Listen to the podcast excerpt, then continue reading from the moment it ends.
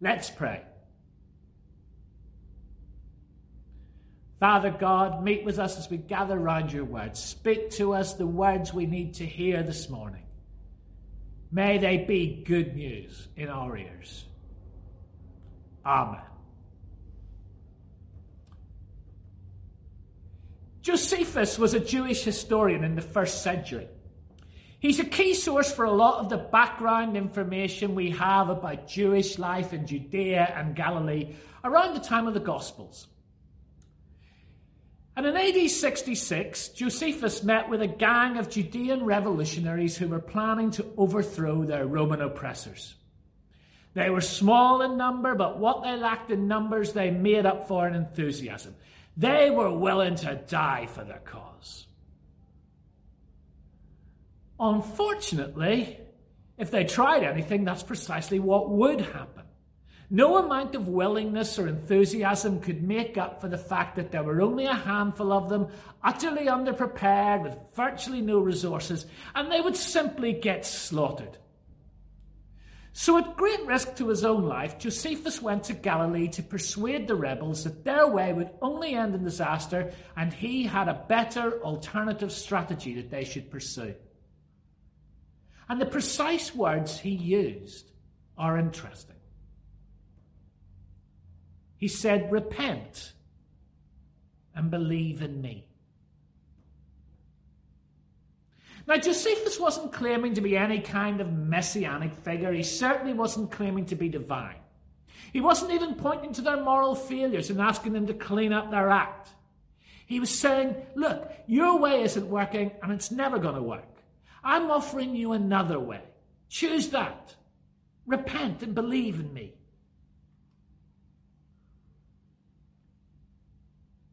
We've been walking through the story of Jesus as told in the Gospel Mark.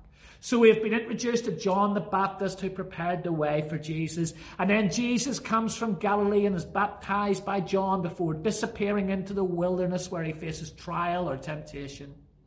And today we read the first words Jesus speaks in the Gospel. The time has come, the kingdom of God has come near. Repent and believe the good news. Chances are these are more of a headline or summary statement of what Jesus said over a period of time. It would have been a very short sermon otherwise. Repent.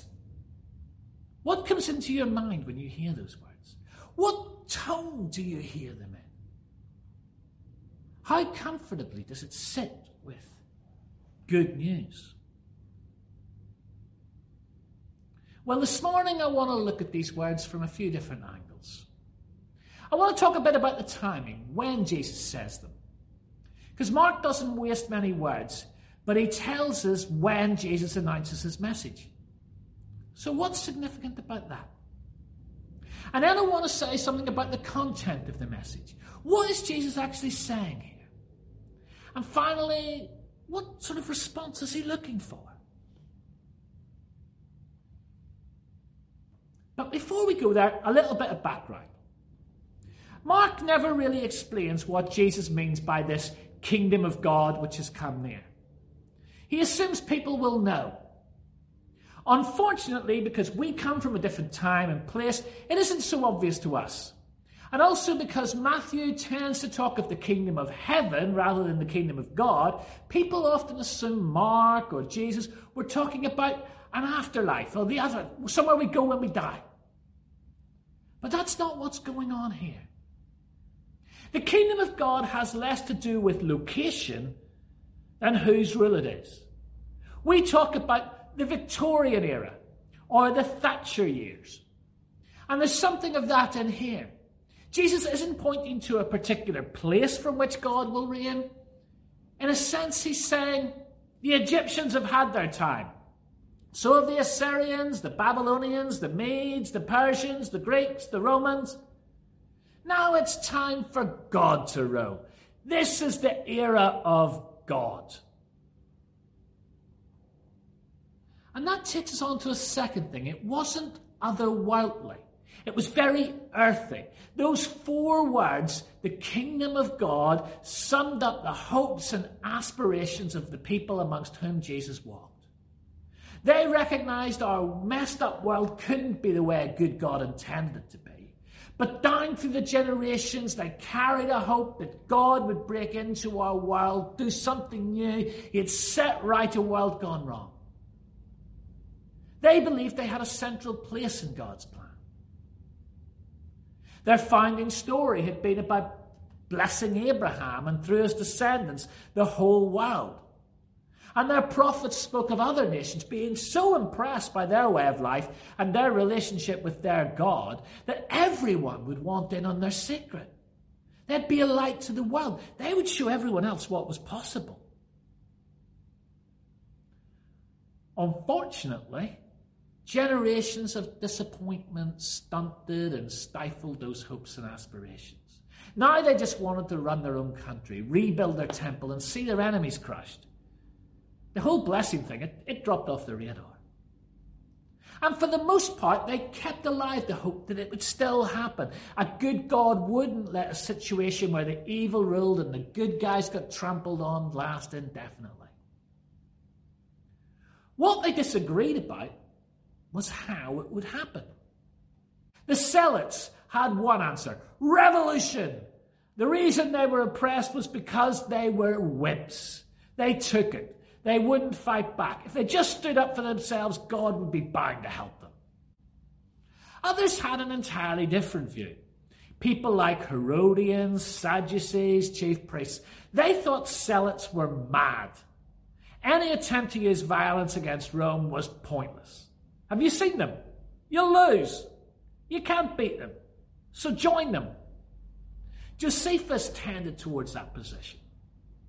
In an odd way, they have something in common with the tax collectors. They're just making the best of a bad situation. Then there were the Essenes.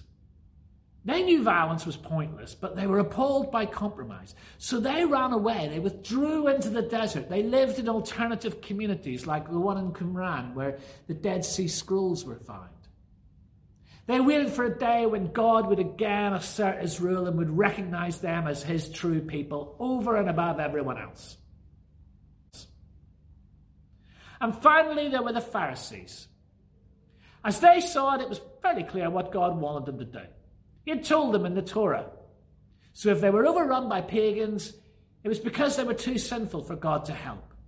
And if people just did what God wanted them to do, God would respond to their faithfulness and the kingdom of God would come. One influential group of Pharisees believed that if all Israel kept God's law for just one day, they would see the kingdom of God.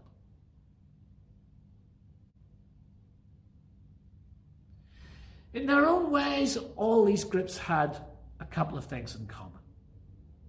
They were all seeking a life that they believed God intended for them. But they were also trying to work out just what they needed to do to make it happen, what they had to do to get God to break into their world. That's the background to these words of Jesus. So after John was arrested, Jesus arrived in Galilee preaching, The time has come, the kingdom of God has come near. Repent and believe the good news. There was something important about the timing of those words.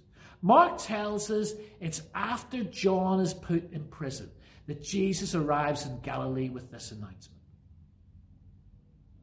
Why is that important?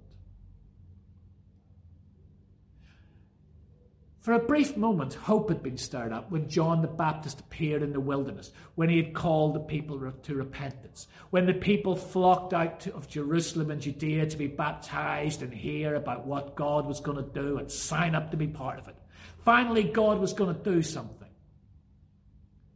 But just as quickly as that flicker of hope was ignited, so it seemed to have been snuffed out. John was arrested. We're not given any details right now. We'll come to that somewhere down the line. But it must have felt like a crushing blow. Hopes had been built up only to be snatched away again. There must have been a sense of how can God allow this? How could this happen? And yet, just when it seemed all over and everything might be lost, that's when Jesus arrives with a very different message. This is the moment. The time is right. God's era is about to begin. God's stepping into history. Now is the time to receive Him. Even the language Mark uses to describe what happens is telling. Our Bibles speak of John being arrested. Mark actually says John is handed over. It's the same phrase that will be used later for Jesus when the Jewish leader hand him over to Pilate and when Pilate hands Jesus over to be crucified. There's a sense of things just seem to be happening at random. But God's fully aware He's got this. It's just at the moment when the one sent by God seems to have been silenced that Jesus arrives saying, Rumors of the decline of God's kingdom have been greatly exaggerated. It's not over. God's reign's about to begin.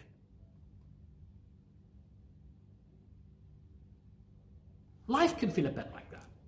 We can feel tossed about by circumstances. It can all feel quite random, mysterious. It doesn't make much sense. You catch a glimmer of hope only for it to be snuffed out. You can feel God's forgotten you, that hope can be dimmed. And I don't have all the reasons why. Anyone who says they do probably hasn't thought it through enough. Maybe we need to hear that message this morning. That this isn't over, that God's not finished yet, that the last word hasn't been spoken. Yeah, things might feel messed up right now, but hear the gospel. Just when it all seems messed up, there's still hope. Because God's not finished yet. There's still another chapter to be written. And with God, that chapter is good news. In some ways, the arrest of John was the signal that inspired Jesus to act. It looked like the movement towards God that John had started had been snuffed out. But Jesus seizes the moment. He acts before the momentum disappears. Where the hope had seemed gone, God wasn't finished. He was just turning the page. But there's also something about the content. The time is fulfilled. The kingdom of God is about to break in. Everything's ready. Everything's in place. Hey? Hi, Jesus. I assume you didn't hear the news when you were out in the wilderness about John? The kingdom's farther away now than it was when you left. Besides, how can be everything be in place? We've all had our different ideas of what we needed to get into place before God acts. None of those things have happened. What do you want about?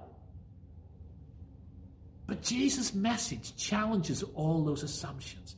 It's as if he said, it was never about that in the first place. You had all these different ideas about what you needed to get God to act, to get God on your side. But you know what? What you wanted wasn't anywhere near as God intended anyway. And it was never about what you could make happen. It was never about what you had to do to earn it. Which kind of says good news. Because none of them were really working for you anyway. And maybe that too is a message we need to hear. How many of us live with that sense of never being good enough? How many live with that sense of guilt that God feels far off and it's our fault, and if only we could do something to bring God nearer, if only I were better. I talked a little last week of that sense of thinking of God's love as conditional. That if we just do this, then God will do that.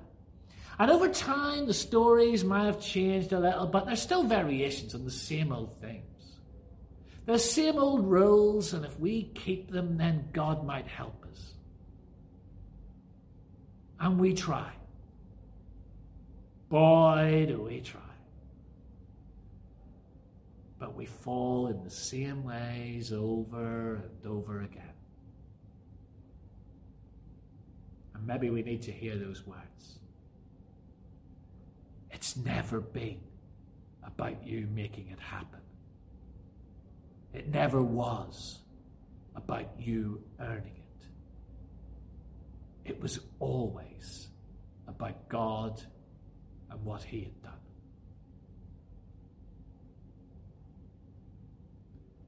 It's said that a sign of madness is trying the same thing over and over and expecting a different result. Well, the invitation to repentance is to lay aside that madness. It's an invitation to just stop, to set it down, to acknowledge your way wasn't working. And don't feel bad about it. It was never going to. It was never supposed to.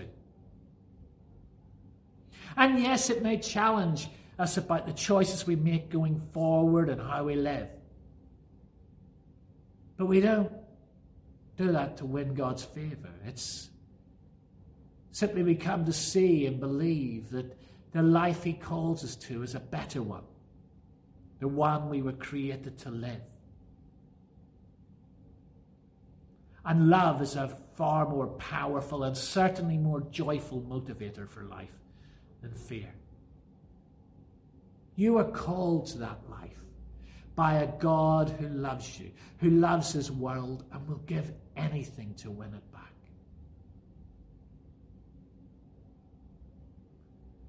Repentance is about more than saying sorry for your misdemeanors. It's about changing where you lean your weight. It's about trusting that God is the way Jesus describes, that He's waiting, arms outstretched to welcome you, however you come. He's not waiting for you to come up to some kind of mark that you'll never reach anyway.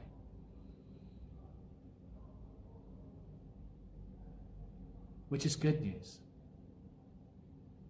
Because it was never about you making it happen, never about you earning it. It's simply a way of accepting that, that, that your way wasn't working, was never going to work but an alternative is being held out to you. And you're being invited to embrace it. And it's called the kingdom of God.